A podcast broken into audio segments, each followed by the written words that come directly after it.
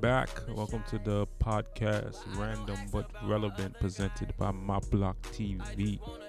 We are live here. Shout out to Anchor again.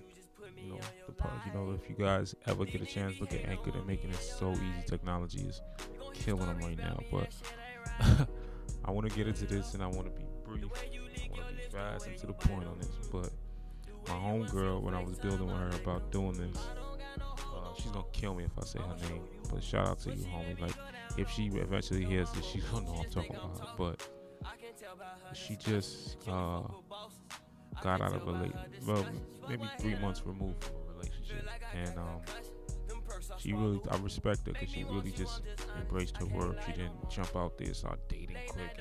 I just want to be free. I'm not that. She kind of just kind of embraced her career and kind of started elevating. And she just naturally just started acknowledging she's single again, but she took the time to get over her relationship, but she naturally started dating back to in the last maybe two weeks, which has been about a three and a half, four months process. Well, anyway, she meets this guy, and he's in the same industry she is.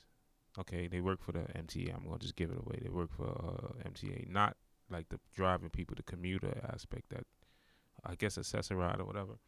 But anyway, they work in the same industry, and um, they hit it off well, hit it off real well, um, and they dating and all. I guess they got intimate with each other really quick, but the, I guess the way she's explained it, the vibe is there with both of them, and she said after about two weeks of them riding that vibe, they both just kind of fell back from each other, and it's like one person didn't call the other person, and then before you know it, you're in this zone, you're in this headspace where it's like, yo, you know what? I ain't got time for figuring that out, and that was interesting to me because I was like, wow, isn't that what you want to meet? And why wouldn't you know what I mean? A lot of times we get caught up into the whole, I wonder why he's not calling me. I wonder why she's not calling me, and you just kind of fuck up a good thing just because you both are kind of like feeling vulnerable and sometimes vulnerable is a tough space to be in when you meet somebody especially when it's like really really really feel like it's the right situation for you at that moment.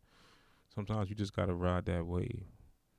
I ain't gonna touch on it too much because I'm not no relationship expert, but what I can tell you is a lot of times when you are trying to get over someone, or if you just meet someone, you, you might want to see how it'll affect your passions, the thing that you love, or is it your career? Everybody doesn't have a career that they love, but if you, typically that's really what it is, is how are you gonna mesh with the things I love to do?